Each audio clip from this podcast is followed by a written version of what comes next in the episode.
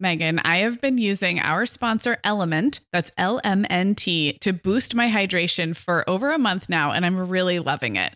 I'm just not very good at drinking plain water, and I love the taste when I pop one of these little packets. I like orange or grapefruit into a big bottle of water. It's kind of fruity and salty, and it just helps me hydrate better overall. Element is a zero sugar electrolyte drink mix born from the growing body of research that shows the best health outcomes occur with higher sodium levels. Each little pack delivers a significant dose of electrolytes, but minus sugar, artificial colors, and other iffy ingredients. Element's flavors are so unique, like fruity watermelon salt and spicy sweet mango chili. And we're going to set our listeners up with a variety pack so you can find your favorite. Right. You can receive a free element sample pack containing eight flavors with any drink mix purchase when you purchase through our custom link, drinkelement.com slash mom hour. That's D R I N K L M N T slash mom hour.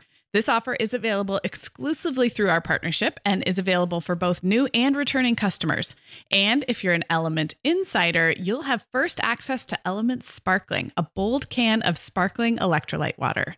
Again, it's drinklmnt.com slash mom hour. Hi, I'm Sarah. And I'm Meagan. We're two moms with eight kids between us, from little to grown. We're in different areas of the country and in different stages of life. But we both know that motherhood's a lot easier when real moms share tips and encouragement. And remind you that it's really all going to be okay. We're not experts, we're parents who've been there. We're not perfect, we're real. Welcome to the Mom Hour. Hey everyone, and welcome to episode 202 of the Mom Hour. I'm Sarah Powers here as always with Meagan Francis. Hey Meagan. Hey Sarah. So now episode 202 feels like advanced comp or something. It does. Like now we're in the second year of calculus, only thankfully we are not.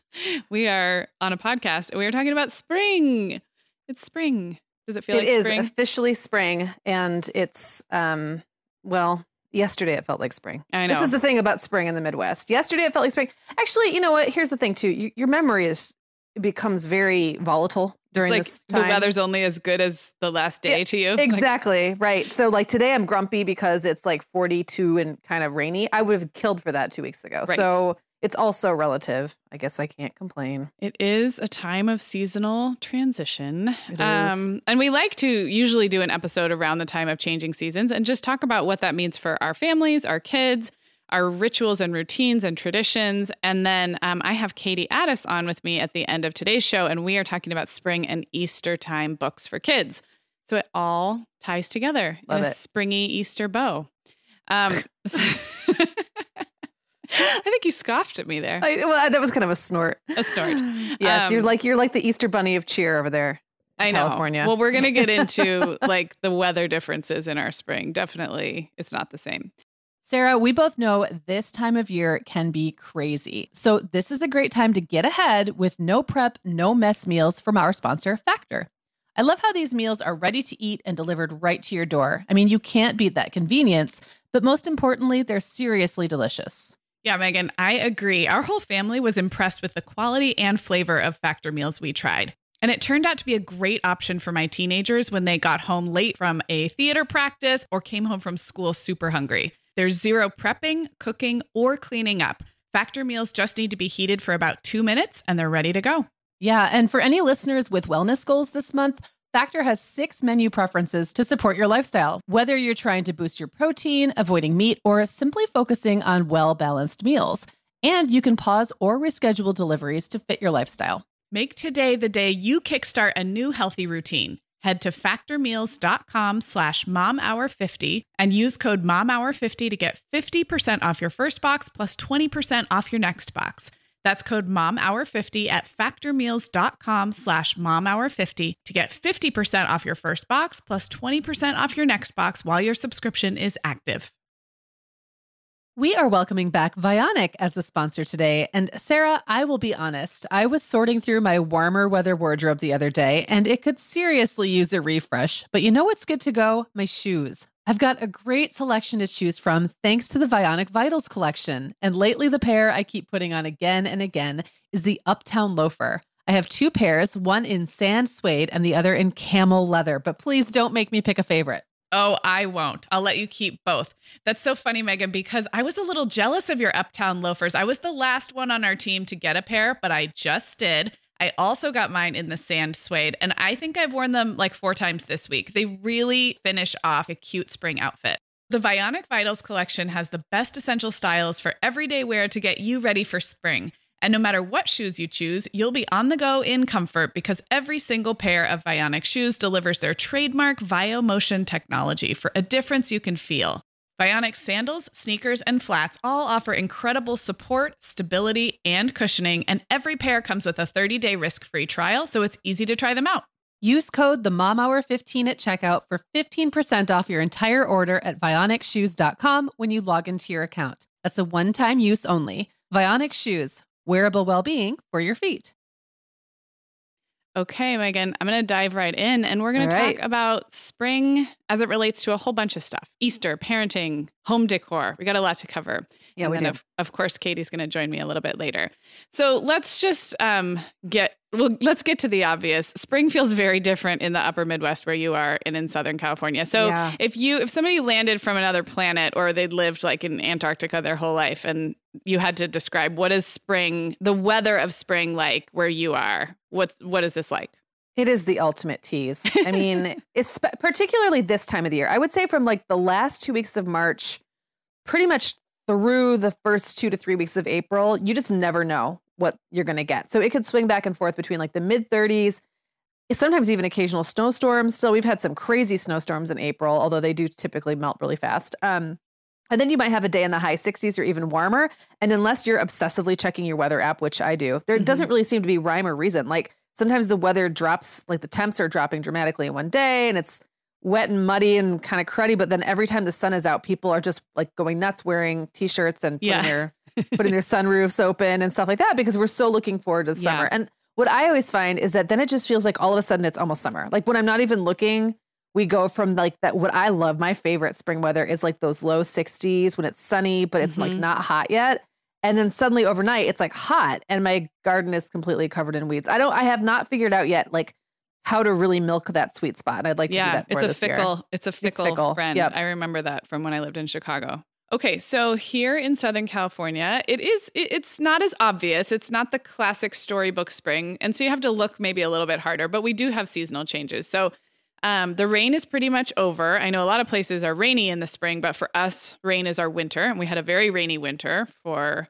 Um, which was a good thing. So the rain is pretty much over. It'll rain in March, but it's it's fewer and farther between. And so the days warm up. So most likely highs in the 60s, and we could see 70s, but 60s would be more common. Um, it's a subtle change, but it's so funny. The other day we were I was voxing you, and I was on a walk, Yeah. and you were like, "Oh my gosh, the birds!" And I, I was so jealous of your birds. so even though we we have year round good weather, but there are still little things, and I don't I don't know about the birds, like which ones are hatching or chirping, but they do all of a sudden start chirping more. I think it's So- a mating thing too. When birds are like right. flipping out, making those like really like yeah, that intense chirping. And even this time of year here, I'll start to wake up to that. Like really Yeah. just they're going nuts outside Yeah. my window, but it doesn't happen every day. Especially it doesn't happen on rainy or overcast days as Right. much. So yes, I have been noticing the birds. It's funny, we have way fewer trees that do the the traditional like budding flowers, but because there are so few of them, I get really excited when I see them. And it's kind of the same in fall. We don't have a lot of like trees that change color in the in the traditional way. So what we do have of those, I get really excited to see. Um, and then in our yard, there are some bulb. I is it perennials, annuals? What are the ones that pop up every Perennials year? are the ones that come up every year. Okay, so some and they're like the bulb kind where they hide underground and then they just pop Yep. up. And what's funny is we didn't plant them. We've been in this house four and a half years and they predate us. So every time they do in the spring, it's like a total surprise. You're like, and oh, those again. they're like really haphazard. Like maybe it made sense Yeah. where they planted them at one point, but now it's like there's a few over here, there's some lilies over here. Well, but some kind of- probably died. You know what I mean? Or got pulled out or whatever. So it's just kind of sporadic. I've Yes, had that happen. It is yeah, totally well. just surprises, but that does feel like spring too. There's even some calla lilies, which I would never have known could grow here, and they don't. They pop up and then they bloom and then they're done. It's real quick, Yep. but a very springy. So, okay, next question. Let's talk about spring break. This episode is coming out on both of our spring breaks, although all over the country, I think spring break can be anywhere from early Yeah. March to all the way up to when Easter is, which this year is very quite a bit later in April. Yeah. Um, but for us, coincidentally, it's the same. It's first week of April. So what does spring break look like in your in your community, like in your neck of the woods in general? And then what are you up to this week? You want to go first on this one? Okay, I'll go first. Yeah. So it's funny. Um, we don't have the need to go to warm, sunny beaches. So I mean, maybe you have some families going to Mexico or something like that, but not as common as you would in places like where you live, Meagan, where like you have to escape. So we don't have a lot of that. You do see people still skiing because if we've had a wet winter, there is still plenty of snow um, up in the mountains, especially if it hasn't warmed up yet. So you do get people who go skiing or maybe camping or something like that. A lot of people stick around. That's when I've been talking to my friends and neighbors. A lot of people are sticking around this week. Um, this, we, you and I were talking about how it doesn't coincide with Easter this year, so it's just kind of a week off in the spring, and I think the weather will be decent. It's not going to be super warm here.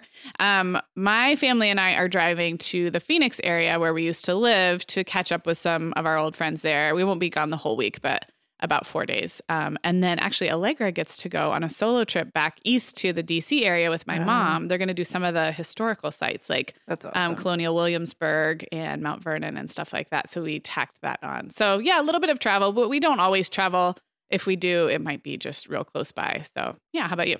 Um, I it's like a ghost town here. I mean, I a lot of my friends are teachers or married to teachers, and also it's cold. You know, it's cruddy weather, so people want to get away. So basically, if you have any excuse to leave, you typically do. Yeah. Um, I have never really been a big spring breaker for whatever reason. It just never has been a time of year that's really worked out for us to travel a lot. Um, so this year, I'm one of very few families I know who is sticking around, or we are. But like, I I also feel like I usually am. Like I we've always done like an overnighter or something. Mhm. You know, we'll go get a a hotel with a pool or something like Yeah. that. But like, we don't typically go anywhere. So Maybe you'll get like 75 degree weather and all the you know, it could have. It's gonna be. It's not gonna be that, but it's gonna be pretty nice. Oh, and good.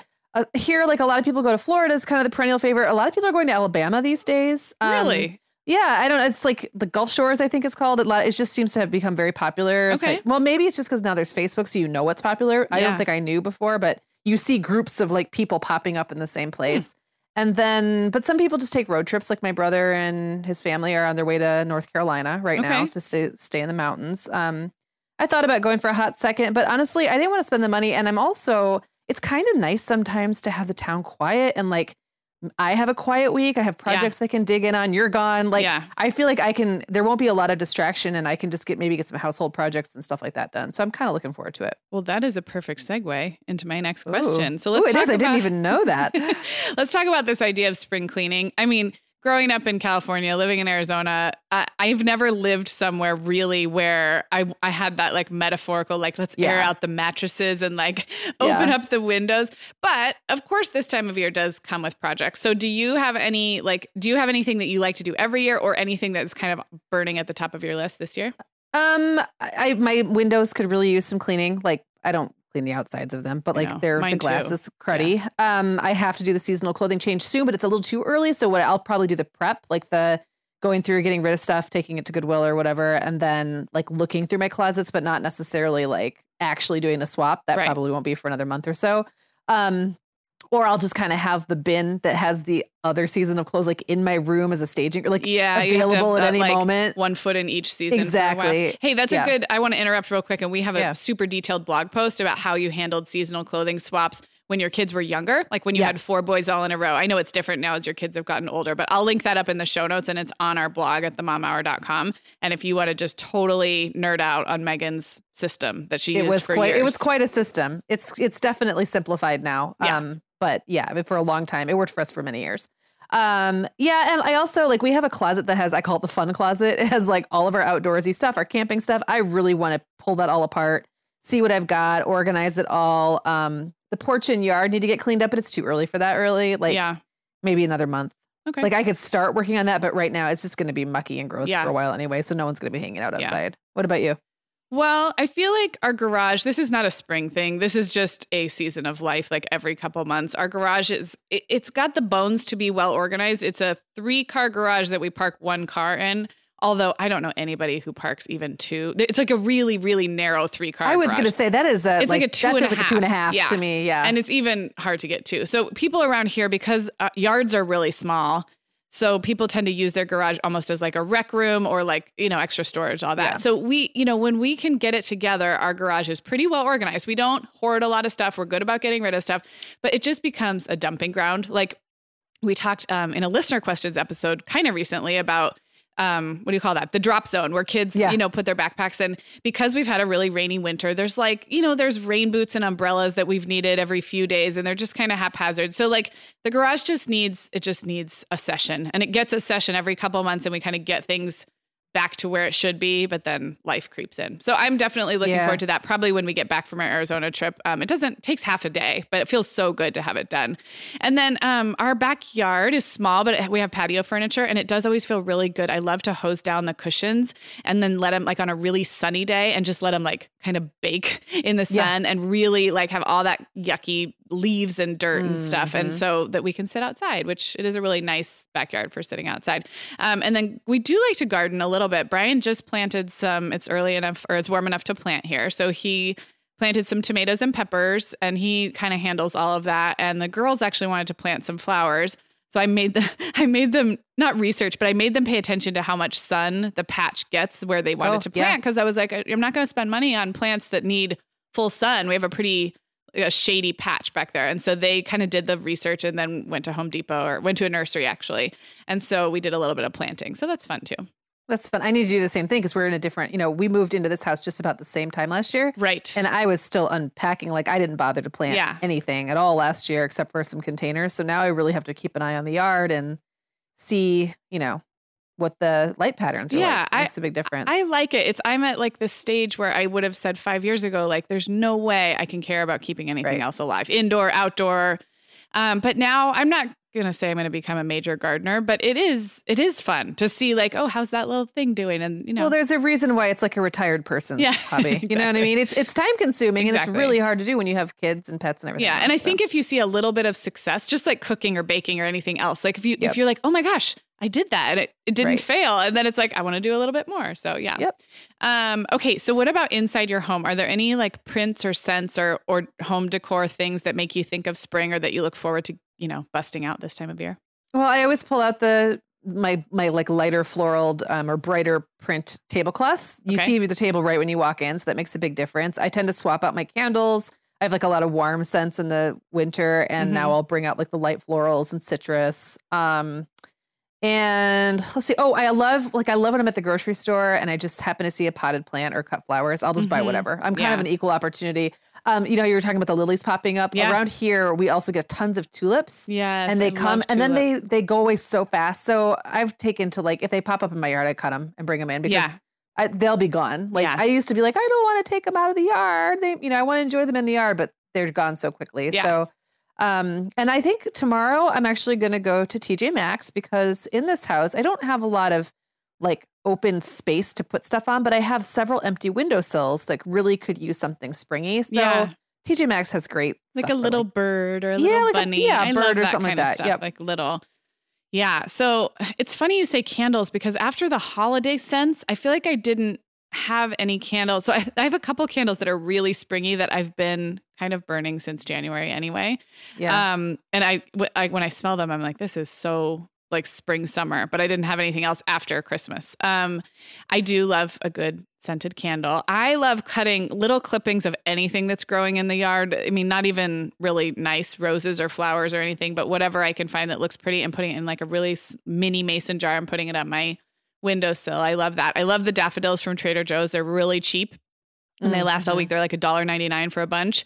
And again, you can get a little kind of petite bouquet, and they they start all closed up and then they bloom. Um, so yeah, it's just the little things. Oh, jasmine also. I love the smell of jasmine. That just reminds me of growing up in California, and we have some in both the front and backyard. I think it has to get a little warmer for the jasmine to start to be really fragrant, but the smell is just like straight up. I don't know that jasmine is something we that grows here. I don't think it I is. can't say that I've ever noticed a patch, you know? So- Yeah, I would be interested. And it didn't grow in Arizona either, even though there's some overlap. Like there's a lot, you know, there's some things that are the similar from Southern California to Arizona, but jasmine must need more water because you don't Yeah. really smell it in Arizona. So when we moved back, I was like, oh my gosh, this smells like home. And I love it. Okay, so let's talk about Easter. Yeah. Um, and I can go first because I Yeah, think I put you on the spot. Um, so let's just talk about kind of what Easter looks like in our house or if you have traditions. Um, and I think for us, each one is a little different. We have had Easters with fam- like with extended family. We've had Easters where we traveled. Again, when it falls over spring break, sometimes we might be traveling. Um, we do love to dye eggs, like just the traditional way. I know you're going to talk about that too. And so we usually do that probably a week or two before. And if you guys have little tiny kids and think that dyeing Easter eggs sounds like a holy nightmare, I'll just tell you it gets better. Like everyone in Yeah. my house can manage their own little dipper Yep. and you know not get dye everywhere. So um, that's kind of fun. We also have a tradition to make a lamb cake. Meagan i put a picture in the it's so cute. cute? So brian grew up with this tradition and it is a it is not a cake made of lamb. It is a cake shaped like a lamb If you could make a cake shaped like a lamb out of lamb, there'd be something really creepy about It'd be that. well yeah it would be very literal i guess Yeah. um, so Brian grew up with his grandma making a molded, so it's a molded cake pan, and I will link it up in the show notes. You can get it on Amazon. It's it's not expensive, but they do sell out this time of year. Because I remember I would always try and order like two weeks before Easter, and they're out. You can't get them. But if you order any other time of year, they're easily easy to get and it looks like a little lamb kind of sitting down and it's like a 3d cake pan so um, i think what was fun is we really had to figure out it's kind of complicated to get the cake to really fill the mold and then to get it out without the head falling off and kind of feels like a science experiment. You can use regular cake mix or I think pound cake actually works really well because it's a little more dense and then you can put frosting and decorate it and it looks like a little Easter lamb. And so Yeah, that was really special cute. Because because my husband grew up with that. And even when i was first dating him we'd go to his grandma's and there would be a lamb cake at easter. And it had never been in my family. Um, and then when my kids were little we started doing it. So that's really fun. Um, in terms of easter itself we we don't really celebrate religiously. We do some baskets and eggs. But like i said every year's been a little different if we do a brunch if we're with family. So um, yeah it's usually good weather. How about you? Well, I, I will also say that Easter is one of those holidays that seems kind of like it's just out there hanging out by itself. Like it's not really you you can't predict it necessarily. It's not like Christmas that always falls on the same day. moves way way all over the place and it's not really tied to another holiday. Like I always feel like Thanksgiving is like the kickoff of Christmas season. So like those two things are kind of like bookends of a whole season. Right. And for me, like Easter has always felt like it's just kind of dangling out there. So like you, we we've done it differently. Like sometimes a few times, not a lot, but we've been traveling or we've vis- visited family. We've had family at our house on on Easter. Like we've just done it a lot of different ways. Um, so there's not like I would say the last couple of years have been more like just kind of samey samey only because you know after the divorce like we're it's already complicated enough to try to make things fit two families like Yeah. adding another family or travel would just be really hard so the things that are always the same we always dye eggs um it has definitely become more phoned in much like carving pumpkins the older Yeah. the kids get the the less i mean the easier it gets but then there's like that butter zone where they're both interested and it's easier and then there becomes the the part where they're not really even that interested so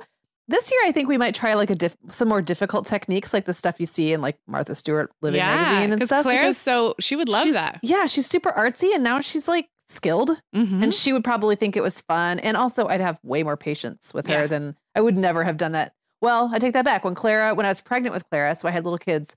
Um, Jenna and I did the thing where we blow the yolk out of eggs Oh yes, I've done and that. then paint them. hmm Um, it was a to do. We basically made it like a whole day event, and Mhm. it was pretty fun. But like, I did that like once. I Yeah. think every other year it was the Paas kit with Mm-hmm. Nothing dippers. wrong. Nothing wrong with a little Nothing classic. wrong with a little Paas kit. classic Paas, and you get them at Aldi for like ninety nine Yep. cents. So, um, and I will say, like when my kids were littler, historically Easter was a church day for us, and that's definitely changed, especially in the last few years because of all the, I guess, the holiday, um, yeah, like just like all the complication.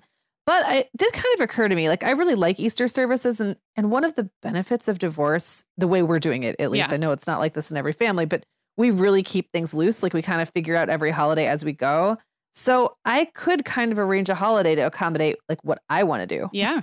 So if I want to go to church alone, I could do that, or I could just take one or two kids, or Yeah. like whatever. As long as I can work it out with John, like there's really no reason I couldn't en- have the best of both worlds and get to do like what I want to do plus stuff with the kids. So I don't know. I'm thinking on that now. I haven't really nailed down a plan yet, but it is getting pretty close, huh? Yeah. it is. Um, yeah, Although we have more time this year because it's late. It's April twenty first, I believe. That's true. We have a few more weeks. And then, you know, we always hide baskets. So all the kids have to. And I'm always amazed at how terrible they are at finding their baskets. I'm like, seriously, you guys, like, how hard can it really be to find? Like, there's not that many places that they could be hidden. but the kids always have a hard time. Maybe and then because I, it's so early in the morning, or they've just woken up. I think that they just, yeah, I just think that they like we put them in places like, um, hang under a coat on the coat rack. Oh, that's One's in clever. like in the shower. Like I just feel like there's they're always someplace that should be really easy to find, Yeah. and it still takes way longer than it should. And we also hide little wrapped chocolate eggs, and and months later we're still finding wrapped Yeah. chocolate eggs. Um, but you know the baskets like typically have kind of classic stuff like silly putty and yo-yos and yeah, jelly beans. And then if we ha- if we happen to be home and have dinner, it's typically like ham, scalloped potatoes, deviled eggs, stuff like that. Yeah. But I, I don't know how this year is going to go. Like, I really haven't planned it out yet. Yeah. It's fun to think about. I I. I realize I think because I have no set expectations about Easter, it it Yeah. ends up being fun and festive, Yeah. and the weather's usually good for us. And okay, very quickly, do you like Peeps and do you like Cadbury eggs? No and no. The last I used to love Cadbury eggs, but last time I ate one, I like it made my tongue go numb. It is It was so, sweet. sweet. Do you think it's even gotten sweeter? Yes, I think so. I, I almost feel like they've changed the recipe. So something about that yolky, sugary filling just grosses me out. I do like the way the chocolate tastes because I like Mhm. that. I like the snap of a of Mhm. a hollow hmm chocolate item, but no. Okay, so I I would say yes and yes, but at the older I get, the we're talking about very small doses. I don't think I could eat a whole Cadbury egg. I think I would get the same numb tongue. Yeah. But I like I like in theory, and I, they do have caramel ones too, which are good. But the filling is so so sweet. But Yeah. I, I still kind of like them. I just would eat literally one per year probably, and I like Peeps, fresh Peeps that are not stale. I will Mm. eat. I know Me many no. people have strong feelings about like. that. I also love peanut butter M&Ms which are available all year, but for some reason they come out in Easter colors and it makes me want to buy them. I don't know why. I know it's marketing. Well, I agree. I believe that M and M's taste better in pastel. all right. You, you heard it. You hear you heard it here, people, on the podcast. all right, last question. Are there any um, spring or Easter traditions that either you'd like to start fresh or maybe get back to if, that you haven't done in a while? Um, and I can go first if, oh, or go ahead. whatever. Yeah, go ahead. Mine, mine's short. I really like the idea of Earth Day. I feel like they started making Earth Day a thing when I was a kid. Maybe it's Yep. April twentieth, I think. Um, and Isn't it? Doesn't it fall right at? Doesn't it fall right after or the like right before Easter this year? so this year, yes, that would Okay. be true. But as Yep. Easter moves around, I don't think Earth Day does. I think No, it's right. like April twentieth. It's And- 420. I think yes, exactly. And um, I where I am, I feel like there's always really cool activities that you can do with kids, like a street fair or some kind of a festival. I never get it together to do anything for Earth Day, and I just feel like it's a it's a simple thing. Not that we'd go all out and do a million crafts or anything, but it's something I feel like I'd like to find a way to incorporate, and I just never have. But you know, it's never too late. Maybe this like will be that. the year. Um, you know, you'd have to go to a street fair then. I know. Well, So, yeah, that's, probably not going to happen. That's That was a theoretical example, not something I would your- actually do. You should put on your own backyard, um, like Earth Day celebration, but then don't invite anybody. Yeah.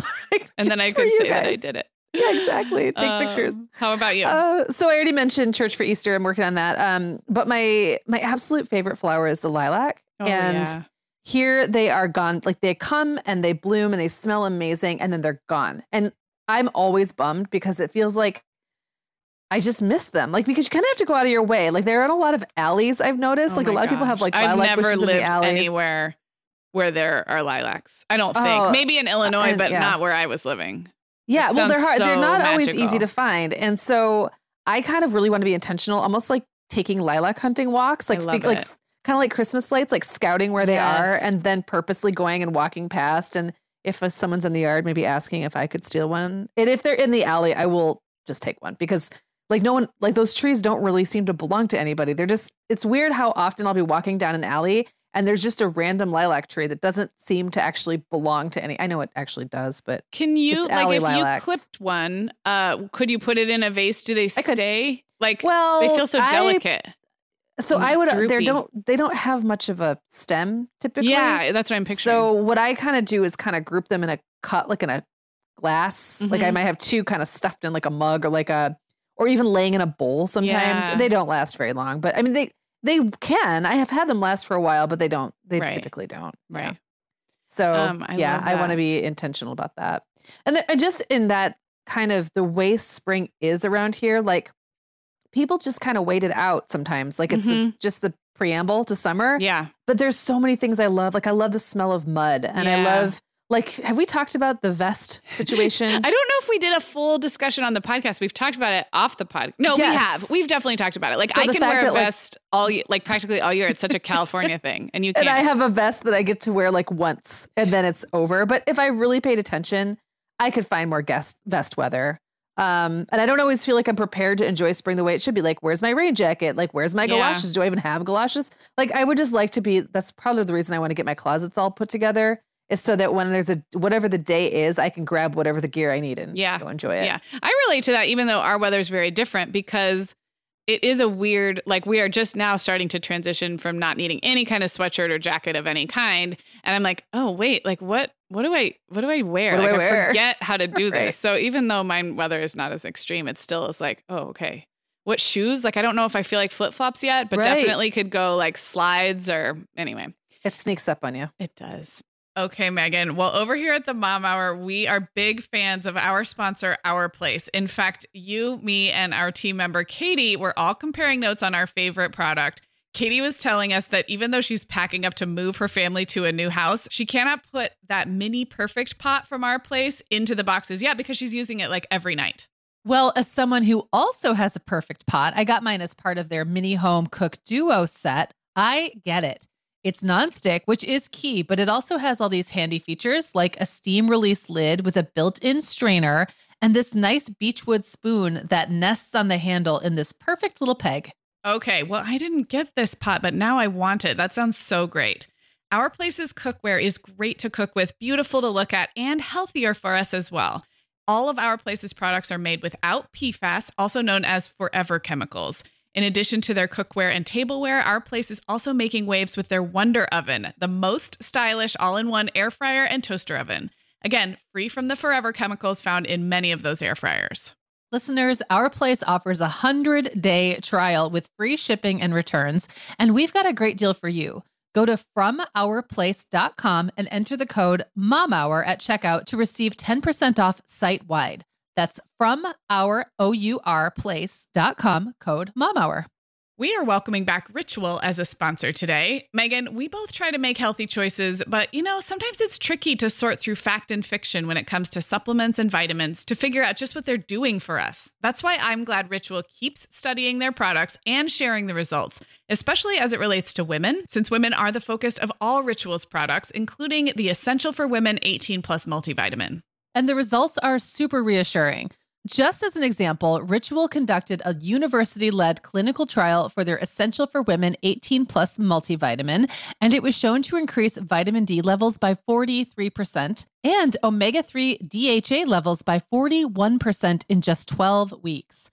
Ritual's Essential for Women 18 Plus multivitamin is made with high quality and traceable key nutrients in clean, bioavailable forms with nine key nutrients in two capsules per day. Plus, they are leading the industry when it comes to sustainability. They use lower carbon packaging and prioritize sustainably sourced ingredients. That kind of thoughtfulness really matters to me. No more shady business. Rituals Essential for Women 18 Plus is a multivitamin you can actually trust.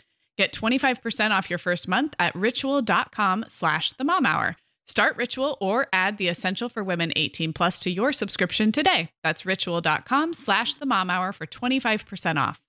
Right. Okay, so Meagan, before we get to my conversation with Katie, it is officially April, and I wanted to welcome our new patrons who joined our Patreon program last month. Right? So, welcome to Megan, Carissa, Camille, Kaori, and Hannah. And then also Katie and Alex were already patrons, but upped their pledges this month. Woohoo! So, they are now enjoying that whole back catalog of the bonus audio classes that we release once a quarter. So, Yes. if you guys are not familiar, Patreon is a way to support our show and get extra bonus content. You can check it out at patreon.com slash the mom hour. And we will, of course, link that up in the show notes. But thank you, thank you to those who joined. We're so excited to see you in the Facebook group and have you part of the community. So thank you, thank you. Thank you guys. Well, we also want to mention that we've got a voices episode coming up on Friday of this week with Jess Lahey, who I don't know, Sarah. You I feel like you are her unofficial I know. spokesperson. Yeah, She's like, please stop talking about me, Sarah. Yeah, but we have it's kind of like a piggyback off the bonus content I did, or the bonus episode I did um, with Amy Joyce from the Washington Post uh, just a couple of weeks ago, talking about that college admission scandal and everything else. So we kind of piggyback off that and are talking about just kind of this idea of parent involvement and and how it starts how it can get kind of out of control pretty early on so you're going to want, definitely want to check that out Yeah, that'll be great. I love that I'm obsessed with Jess Lahey, but you're the one who got to interview her. is- well if it had been you that you just already known everything so. I know. Just embarrassed myself. um, okay, well, Meagan, this was fun. Happy spring. And Happy spring. Stick around, guys. Here I am with Katie. Hey, guys, it's Sarah, and I am back here with Katie Addiss. Hey, Katie. Hi, Sarah. So, for those just joining, we are doing a books talk every couple of months. And today we're going to be talking about what? What are we talking about? We are talking about spring, and spring has sprung. And so, all things spring and Easter. Yeah, mostly picture books are the ones I'm seeing stacked for us. Um, so, to kind of build out your spring and Easter library for your kiddos. And last time we had talked about opening up the segments each time by talking about what Sarah and I have been reading, just a quick little update. Yeah.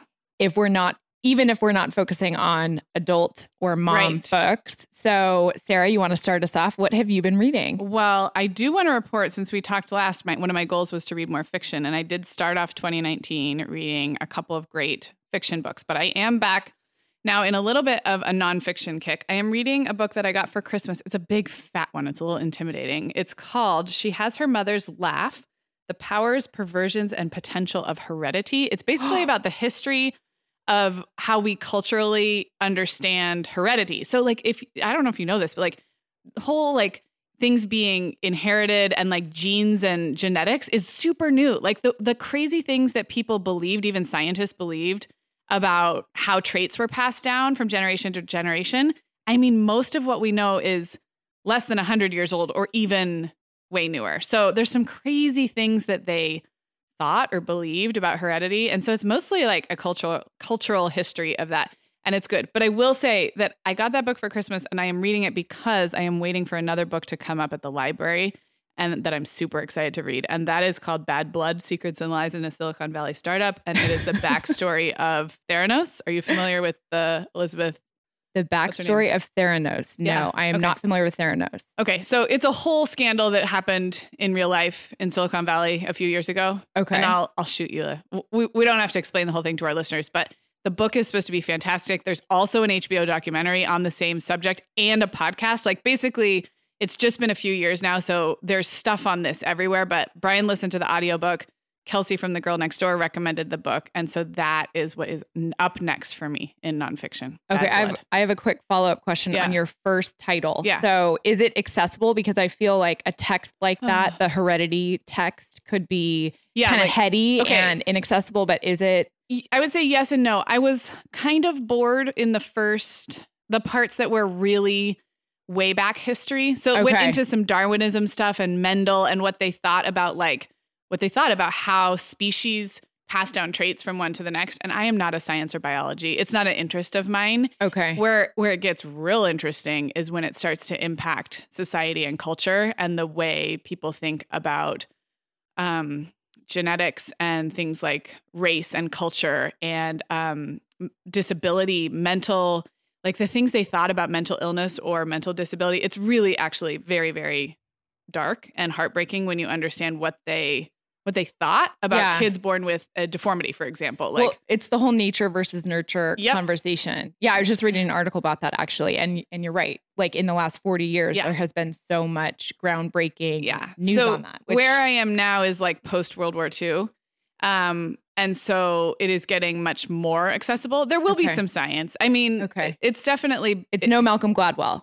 It's no no tipping point. no but i i can I, sometimes i can just be okay with that like i Oh, can yeah. nerd out about something for a while it's big though you're looking at it it's like 500 pages It is very intimidating. yeah Okay, well, uh, I will move on to my text. Yeah. So I have been reading this book. I finished it. It's called The Enchanted Hour, and the author is Meghan Cox Gurdon. And I discovered the book from a Wall Street Journal article, and the article was entitled "The Power of Reading Picture Books" or something like that. okay And I was immediately just completely captivated by the article. And it just is essentially singing the praises of creating a, a reading ritual with your Mhm. children. Oh, awesome. And the author is actually the New York Times kid book reviewer. Oh, okay. Or she was. She was a career book reviewer. Say the title of the book again. the Enchanted Hour. Okay. And the, the subtitle is The Miraculous Power of Reading Aloud in the Age of Distraction.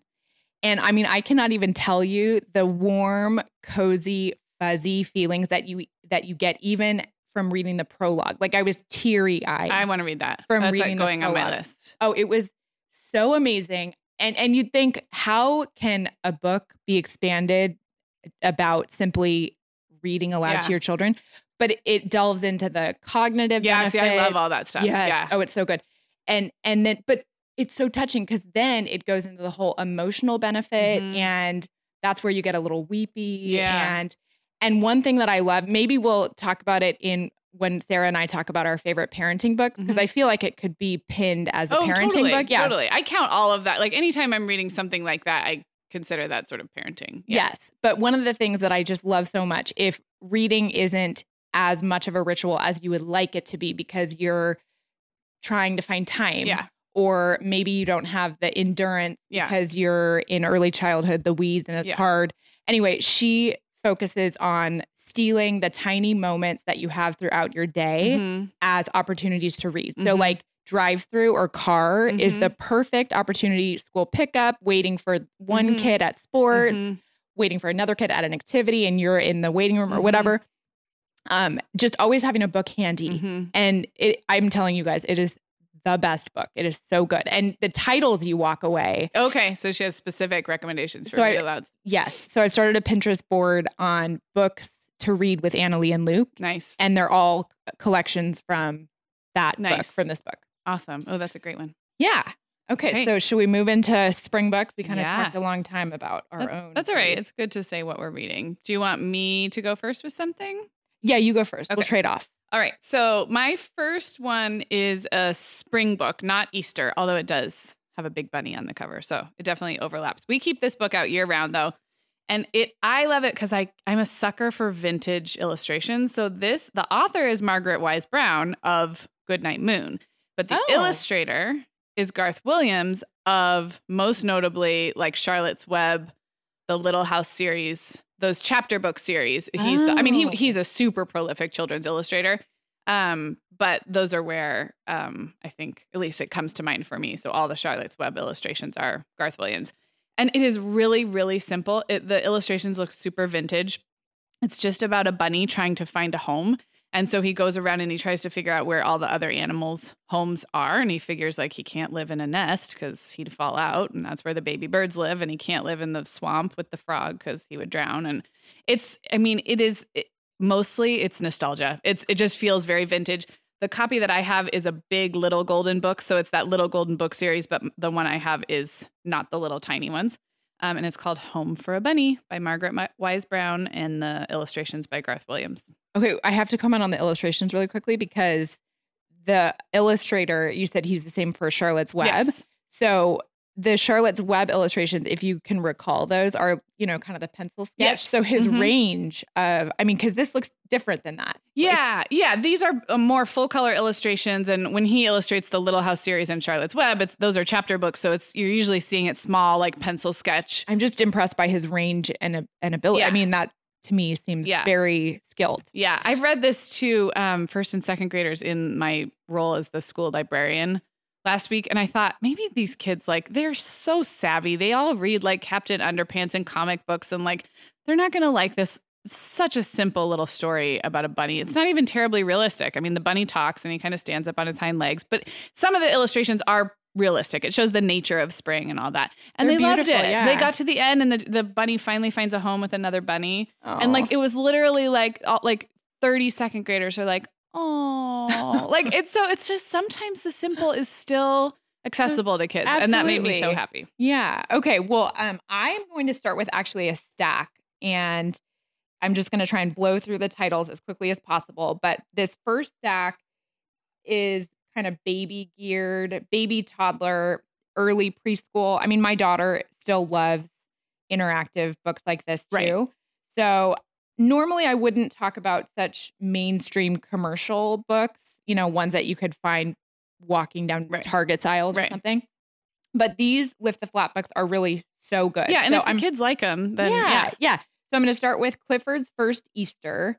So what I have to say about this book is that from kind of a durability standpoint, they're kind of semi-durable. Uh, but I what I love about the flaps are they're kind of unusual and fun for object identification. Like some of the flaps are multiple flaps per page, which Yep. is fun. And We have that one actually, or did. I think I passed it on. yeah, like little milk carton flap that you can lift, little egg carton flap. So, and you know, Clifford's hiding behind some of the flaps, and other flaps have other spring or Easter objects behind them. And this is kind of like, uh, I think, an Easter egg hunt along with, wait, isn't it Easter egg hunt? Maybe it's not an Easter egg hunt. Uh, no, it's just kind of a, a hide and go seek type of book, this first one. Cute. The second one is called Easter Bugs. This is a springtime pop up by David Carter. He has an entire series of bug lift the flap interactive books. So if you're interested or if you like this title, definitely check out the other bug books.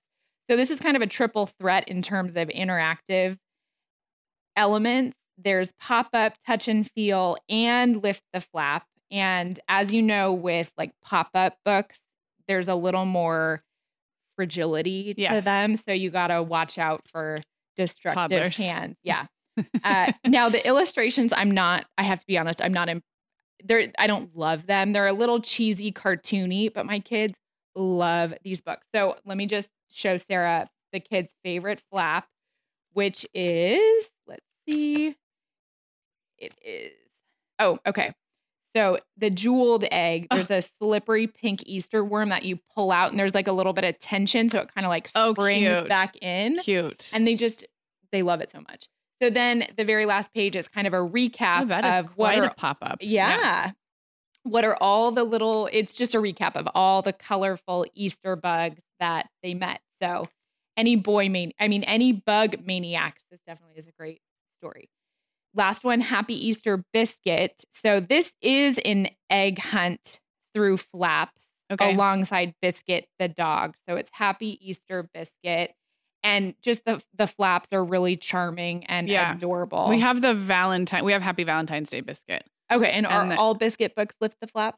I think no, because I think Biscuit's like his own like line. They have like early readers, but the Valentine one we have is that exact one, but Valentine, and it is Okay. flaps, really cute. Okay, yeah. so Especially that, if you have a puppy lover, like Yes. Biscuit's so cute. yeah, so cute. So that completes my first stack. All right. Well, I am going to talk about not just my favorite Easter book of all time, but like quite possibly in the top five of my favorite children's books of all time. And Meagan and I talked about this. You reminded me. When did we talk about it? Last year, this time? So it was in the magical creatures. Oh, okay. Which is was about a year ago. That is or one of- maybe the part two of that. yeah, that's of, a great episode. It's all about how we handle all magical creatures in our house, from tooth fairies to Easter bunnies, etc. Um, but this book is called The Country Bunny and the Little Gold Shoes. It's from the 1930s. It's by DuBose Heyward. It's long for a picture book read aloud. It almost you can almost read the first half or the second half. It's almost like in two parts. So depending on the age of the kid you're reading to, you could break it up. Um, it is a picture book, but it's it's long. Um, it is about a little mother cottontail bunny who has a bunch of babies and therefore is underestimated on whether she could possibly become the next Easter bunny. Katie and I were talking before we started recording, and I'm sure I said in that past episode that it's like basically an allegory for modern working moms or moms who want to get back to themselves. It is like it's really honestly a book for moms, eh, but Oh, it is a children's book. amazing. It It's so is- good. And I love the illustration so much. I actually remember as a kid, and of course, didn't have the appreciation for this like motherhood allegory, but the pictures of the baby bunnies. Um, but basically, she has a whole bunch of babies, and everybody tells her, well, your career's over. You got to stay home and take care of all those babies. Except Twister, twist alert, she raises them all up to be super self sufficient, independent little bunnies right. and proves that she can, in fact, go out with the big jackrabbits and the fancy bunnies and be one of the Easter bunnies. It is so good. I guess that's all I'll say about it. But if you don't know this book, you have to go get it just for yourself as a mom. Totally. I mean, this little mother cottontail, as a side comment, has been getting some help, I believe, from the Mom Hour podcast because the way she cultivates just independence in her children to be so self sufficient is amazing. And then she can go and spend time on herself and her own passions. I know. Like I can't believe she story. didn't contribute to the 200 celebration of Meagan and Sarah. Like, thank you, Meagan and Sarah, for allowing me to be the Easter bunny. Oh my gosh. So I one time went on a deep dive and did Google this, and it has been written about as almost like a feminist allegory, like a feminist tale from the 1930s um, about women, but also like I enjoyed it my whole growing up life without having any appreciation for any of that. So Right. it, at its core, it's also a really sweet Easter story. Totally. it was so Um, ahead of its time, though, in that, it was. in that respect. It was. It was written in the 30s. Um, so I- w- Meagan wasn't familiar when I told her about it. She wasn't familiar. I wasn't either until I you stumbled upon so it. So I thought it was like a an Easter. I almost said Christmas. I thought it was an Easter classic, but I think it's one of those that some of you out there will know exactly what I'm talking about, and others will never have heard of it. So Ooh, yeah, let us know. Let it us is know. the Country Bunny and the Little Gold Shoes, and it's by DuBose Heyward. You can find it in any major retailer this time of year. I mean, it's it's it's well known enough that it always makes its way to the to the shelves at Barnes or wherever. So Yeah. Well, okay, I just have to say that the version I brought, because I brought the same book, but um my version actually has a free audio book Oh, nice. that I can access, I guess, digitally. I have not accessed it yet, but if you can find a version, Yeah. there is one that has an audiobook. and you'll miss companion. the picture of all the 21 babies. in Oh, you need to be you need to be looking at the pictures while you and then the one where they're all in little beds. I don't know. It's All so right. cute. All right, my next stack is all bunny themed. So this is a stack of three, and the first two are kind of more young, baby oriented, really sweet, sweet kind of tender tales, and then the last one is is more preschool oriented. So the first one is called the Itsy Bitsy Bunny. And it is interactive if you so choose, because you can sing along to the melody of Itsy Bitsy Spider Nice. but it's the Itsy Bitsy Bunny. So it's just a cute, fun one.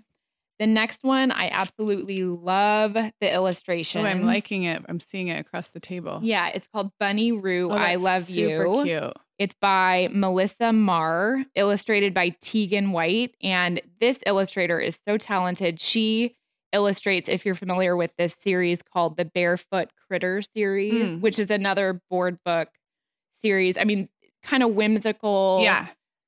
Uh, whimsical animal. It has like that Etsy shop look. Exactly. Like exactly. modern but vintage looking. Yeah, Like, very yeah. artisan illustrations. Artisan. yeah.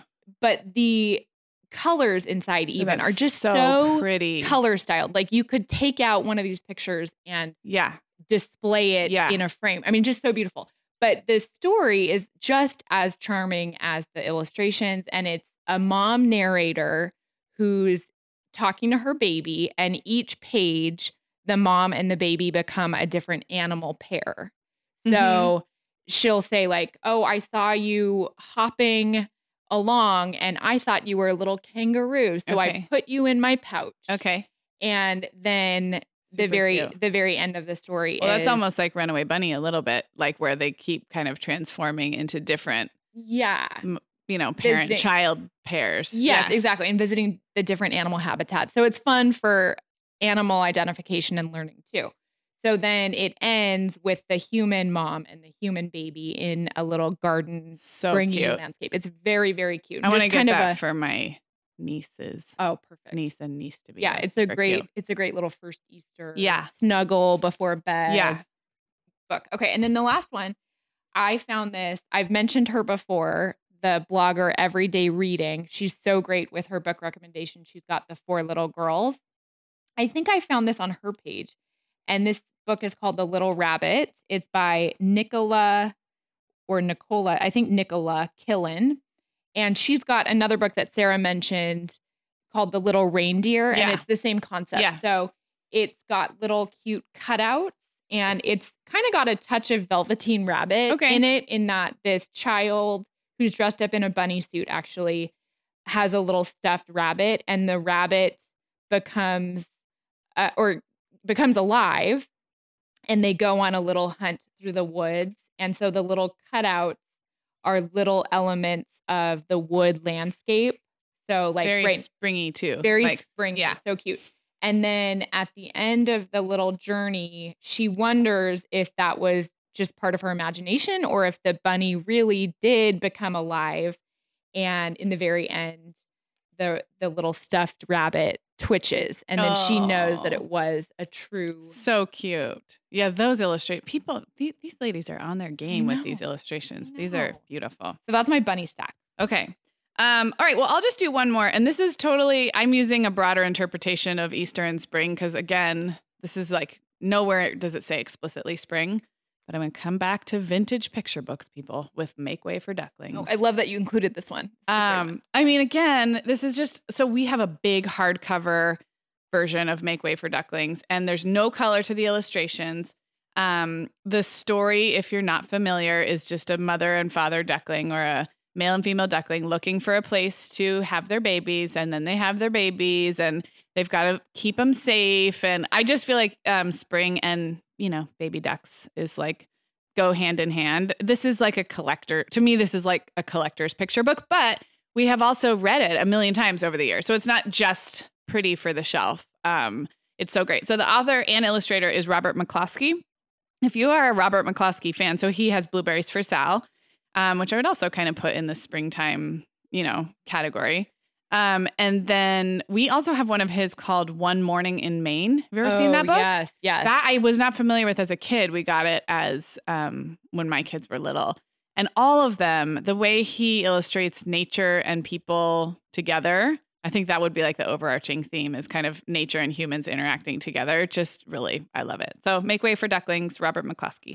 So okay, I love that you said that you have the collect the collectible edition because sometimes I see like a paperback Yeah. edition or something, and I'm wondering sometimes should I be buying the hardback version in certain texts? Like I mean, I think it's fine. Like with Blueberries for Sal, for example, we have the little flimsy paperback, and I don't know why it ended Yeah. up that way, but we still read it. The illustrations are still beautiful. One morning in Maine, we have the big one like this. So I think it's more of a gift thing. I think I was gifted the really nice ones. And yeah, and the collectibles, I mean, they just are gonna be they're they're gonna have more time. You know, they're gonna yes, the pages are thicker. Even. I Yeah. still get rid of the paper covers. Have we talked about that? oh I- the the The actual jacket, the book, sleeve- jacket. the book jacket, yeah. So if a book jacket has the same, I'm probably gonna get hate mail about this. No, just kidding. if the book jacket has the exact same image on the paper f- flappy book jacket as the hardcover underneath, yeah, I throw it away, which they almost always do anymore. I In do the too. old days, they didn't. So, like, what you would have underneath would be plain, right? Like the plain cardboard Right. or kind of cloth covered cardboard. yeah, In which case, I'm, you know, at this stage of my kids' lives, maybe I would try and hold on to that. But when I had toddlers and preschoolers, I, No. I don't, I wouldn't even have that book out. no, There's no, book jackets don't survive. no, they don't. So I throw the, all of them away. I do too. Um, so this would have had one, but the but the illustration on the cover is the same as what was ever on the paper book jacket. So Yeah. Okay, well, perfect segue into well, your last book is a perfect segue into just an offhand mention, which is just all of the Beatrix Potter books, yes, which maybe isn't everybody's first pick because for for younger kids because the language is pretty complex. Yeah, it's kind some- of got some like even weird word choice for now. yeah, You know, and it's like so British that like you don't even know what they're saying half the time. I Right. think some are easier than others. Though. I agree. Like some are I agree. doable. Some are more accessible. Yeah. And actually, I bought the audio version to to have a or to be reading aloud as we're looking at Mhm. the pictures, which is oh when it was on sale, it was like a dollar fifty for Oh, the whole collection or Oh, something. cool. So anyway, that was just an offhand mention. Do you have a favorite of the? Yes. Okay. I love this one, which is I called the love Tale Two of Bad Mice, Two too. Bad Mice. What did you did you love? What did you love about it? I love the fact that it's the dollhouse and Yeah. everything's miniature. Yeah. It's kind of like a dollhouse survival. tale Yes. like what they ate and and everything is so beautiful like the delicacies Yeah. i guess not survival they Yeah. were kind of living large in Yeah. that dollhouse No, and I I love that. That's one of my favorite Beatrix Potter ones too. yeah it was so fun okay so the last actual text that i'm going to talk about is called the story of easter and so if you're looking for a child friendly way to give the story of easter from the religious perspective this woman patricia Pingry and all the spelling will be up at the website Yeah. but she actually does child friendly a whole a whole child friendly nonfiction series on all holidays so the first time i discovered her i think was for fourth of july she had a text called The Story of the Star Spangled Banner. And she has one for the story of Easter. So I actually have not read this one, but I just I read some reviews and knowing some of her other texts yeah. from the series, I know that she does such a great job making tough stories very child friendly mm-hmm. and accessible. Cool. So it doesn't go into graphic details that you don't want young kids yeah. knowing about yeah. yet. And so that is called The Story of Easter. Cool. Um, so, just as a reminder, every time Katie and I have a segment like this, we put together a blog post that stands alone at themomhour.com. The easiest way to get to it is the show notes for this episode. This is episode 202. And just like always, you're going to go to themomhour.com and find the show notes for episode 202. But in there, we will link out to a full book list. And sometimes we have titles we didn't have time to cover today that we'll put in there um, and links and pictures of all, like cover images of all of these books. So you guys are going to want to check that out at themomhour.com. Katie, anything else before we we usually always do an Instagram post too. Yes. And so people mm-hmm. have been loving that. We have been loving that because that's when you guys chime in mostly yeah. of your own recommendations yeah. and your own personal favorites and loves that from childhood and yeah. parenthood and everything. Yeah. So. While we were talking, I thought of like a whole bunch of other Easter or bunny themed books that I've loved over the years. So oh, you'll have to just, add them to the blog post. Yeah. So again, um, check us out on Instagram. We're at the Mom Hour or at themomhour.com. Look for the show notes, and that'll lead you to the blog post. All right. Thanks, Sounds Katie. good. Bye, Sarah. Bye, everybody. The Mom Hour is supported by partners like Erika. Erika is the social media health app for teens that gives them the tools to unplug when they need to for improved health, study focus, sleep, and daily balance. Erika was built by a dad of three boys who saw that teens themselves were really becoming self aware to the risks of social media, and he wanted to help them self regulate. Erika works to hide distracting apps from your phone at the touch of a button, keeping them out of sight and out of mind without deleting your data. Tell your teens about Erika and save 20% on the Erika family plan with promo code The Mom Hour. Go to erika.app and search for plans. That's Erika with a K, E R I K A dot A P P, and use code The Mom Hour to save 20%. The Mom Hour is brought to you by partners like Chatbooks. Chatbooks makes it beyond easy to create beautiful photo books by importing your digital photos from anywhere Instagram, Facebook, Google Photos, or directly from your phone. The books come in a variety of sizes with beautiful cover options and binding styles to choose from, and they start at just $15. Plus, we have a great deal just for our listeners. Use code the Mom Hour 20 to save 20% off your purchase. Just download the Chatbooks app and use code the Mom Hour 20 to save 20%.